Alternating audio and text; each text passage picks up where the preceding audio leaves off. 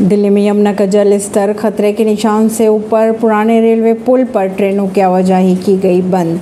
दिल्ली में यमुना नदी का जल स्तर सोमवार सुबह से खतरे के निशान के ऊपर। बताया जा रहा है, लोहा पुल की अगर बात की जाए तो सुबह सात बजे से नदी का स्तर बढ़ा हुआ दर्ज किया गया, जिसके बाद अधिकारियों ने पुराने रेलवे पुल और ट्रेनों की आवाजाही बंद कर दी। रेलवे के अनुसार दिल्ली और शादरा के बीच मार्ग निलंबित रहेगा। परवीन सिंह नई दिल्ली से।